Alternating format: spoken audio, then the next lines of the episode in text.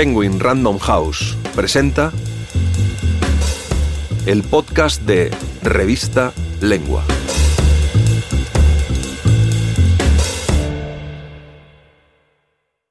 Ascenso y caída de los NFT. La estrella más fugaz del arte contemporáneo.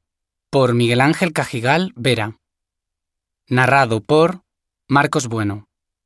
Detrás del nombre críptico de Non-Fungible Tokens, se forjó durante un tiempo la gran esperanza del mercado de arte digital.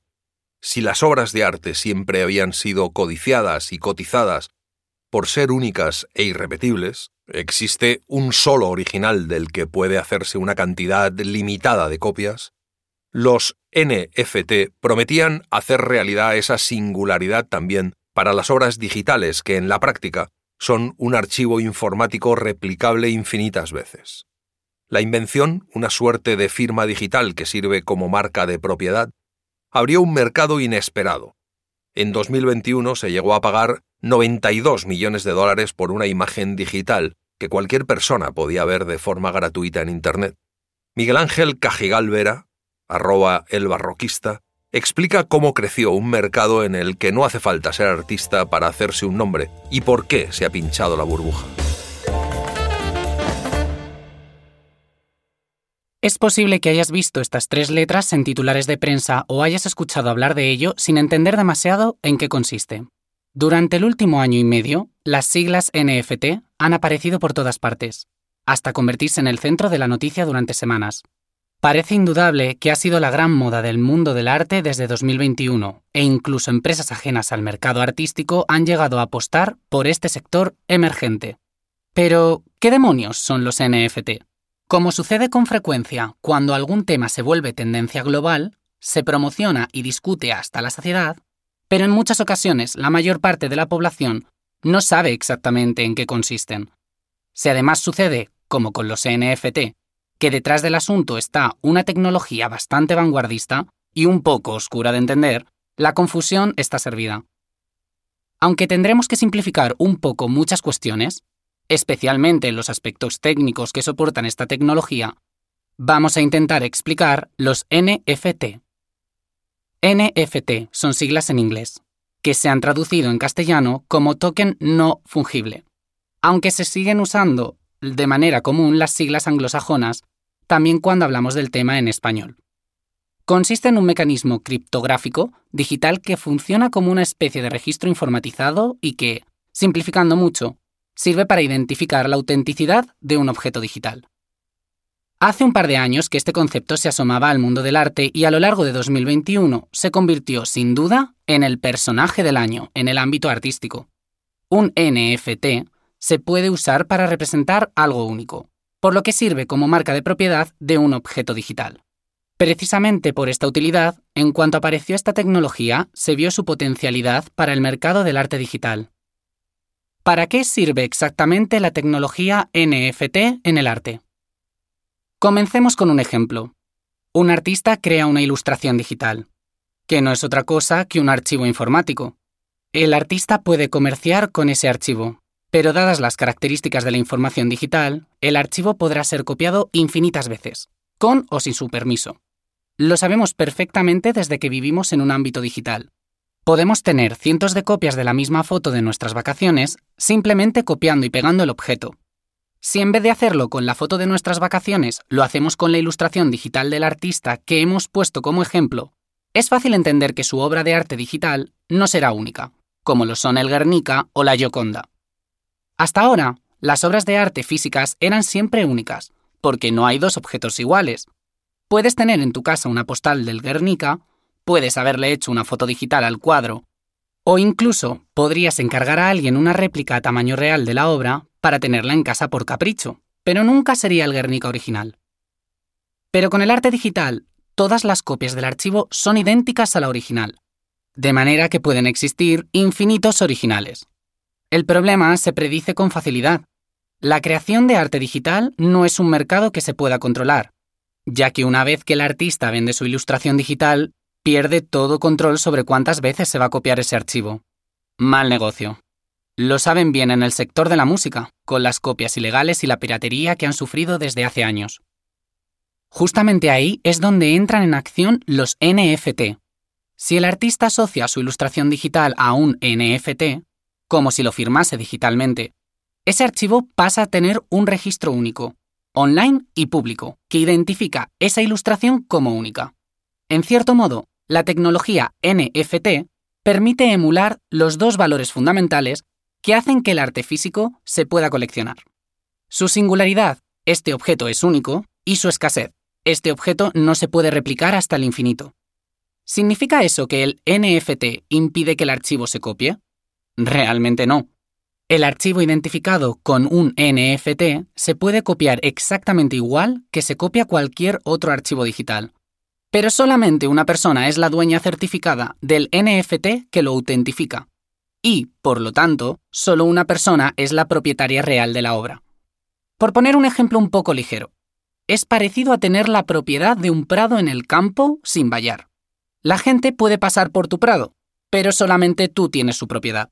Esta tecnología recién nacida permitía de repente a los artistas digitales la posible venta de su obra con una nueva tecnología que replicaba la singularidad y la escasez de un objeto artístico tradicional. Así nació el mercado del arte que emplea NFT como respaldo, en el cual lo que realmente se compra y vende es la propiedad de la obra digital, ya que el archivo en sí mismo sigue siendo replicable como vimos antes. A partir de ahí se desató la locura. El 25 de febrero de 2021, el artista digital Beeple subastó en Christie's un NFT de su autoría que alcanzó el precio de 69 millones de dólares. Recordemos que lo que realmente adquirió el comprador con esos millones es el NFT, que identifica ese archivo como el único auténtico. En ese momento mucha gente señaló que había algo de absurdo en la compra, porque se pagaba una millonada por una imagen que cualquier persona puede ver también cuando quiera. De hecho, la obra subastada está colgada en Internet. Y es cierto. Si volvemos al símil del Prado, ¿qué sentido tiene la propiedad del terreno cuando cualquiera lo atraviesa sin limitaciones? Pero también se pagan millones por cuadros que todo el mundo ve en foto en la Wikipedia y en Google. Sobre el papel, el NFT emula el fetiche de la posesión de un objeto único y asocia esa idea a los archivos digitales. Un fetiche que ha sido clave para el mercado del arte tradicional durante más de un siglo. Había nacido oficialmente la burbuja de los NFT. Entonces, ¿esto de los NFT es positivo? Hay gente que ha vendido esta tecnología como la salvadora del mercado del arte. Se ha anunciado a bombo y platillo como una nueva era. Una salvación para artistas digitales porque protege su trabajo como si fuese físico. Una vez que los medios de comunicación se hicieron eco global de esta revolución, no siempre de manera rigurosa o desde la comprensión del fenómeno, la bola de nieve comenzó su aceleración. Como suele ocurrir, esto ha creado una burbuja de dimensiones colosales.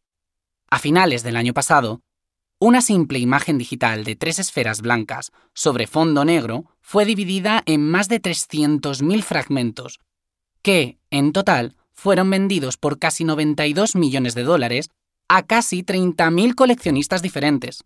Y claro, personas de todo el mundo, no siempre artistas, se lanzaron a crear sus NFT tras la promesa del dinero fácil. Evidentemente, esto ya no tenía demasiada relación con el arte, y sí mucho que ver con la especulación. Se estima que a lo largo del año pasado el valor del arte digital creció hasta un 299%. Todo el mundo quería su trozo de este pastel. El creador de Twitter, Jack Dorsey, vendió un NFT del primer tweet de la historia por 3 millones de dólares. Famosos de diferentes ámbitos han lanzado sus propios NFT. Algunos museos han empezado a vender NFT de sus obras como el Hermitage o la National Gallery como manera de hacer caja. Incluso empresas sin relación con el arte o el diseño vendieron NFT de sus logotipos o de cualquier cosa que se les ocurría. La cara oscura de la tecnología NFT. El mercado de NFT se disparó con la promesa aparente de hacer dinero rápido. Pero esto proyectaba también muchísimas sombras sobre una burbuja que, como todas las anteriores, prometía desde el principio un predecible estallido catastrófico. Desde el nacimiento del fenómeno se señalaron abundantes puntos oscuros, entre los cuales destacaban tres cuestiones muy preocupantes. En primer lugar, aunque los titulares se centraban siempre en los casos de NFT que se vendían por millones de dólares, la realidad es que la inmensa mayoría del producto creado con esta tecnología no se vendía. Si nadie paga por ellos, no se venden. De manera que la idea de que es un mercado nuevo y mejor es falsa. Los artistas y marcas conocidas conseguían buenos precios por sus NFT, pero la gran mayoría no ganaba un céntimo.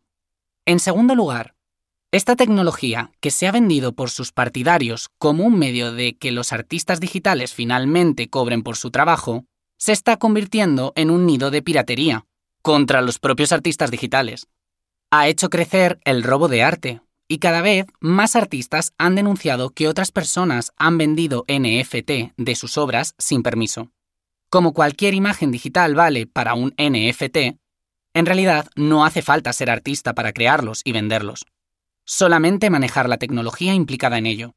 Por último, hay que recordar que los NFT dependen de la tecnología blockchain, igual que las criptomonedas, una tecnología que requiere cantidades masivas de computadores de alta potencia, con un consumo de energía disparatadamente alto que se ha convertido en un gran problema medioambiental por su crecimiento desmesurado.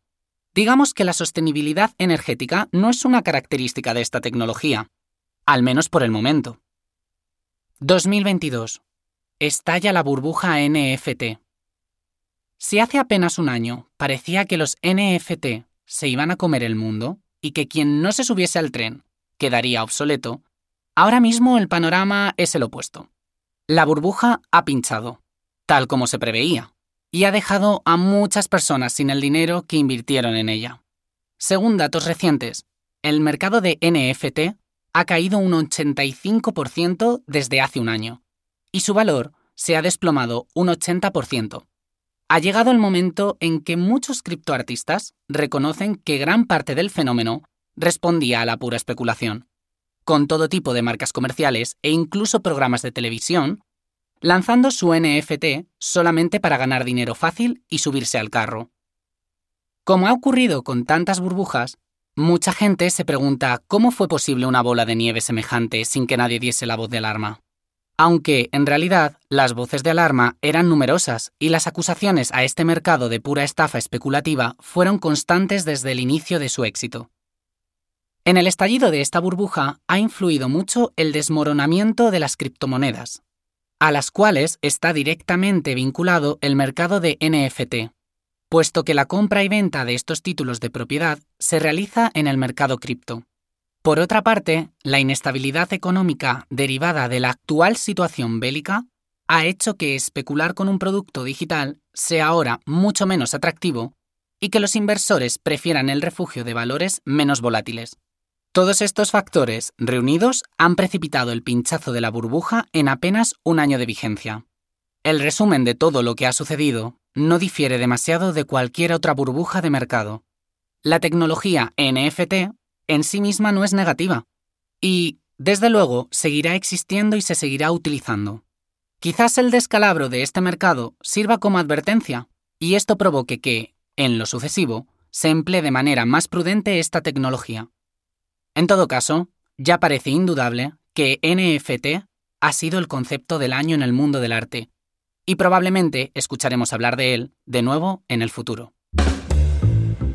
Si quieres leer este y otros artículos, entra en revistalengua.com.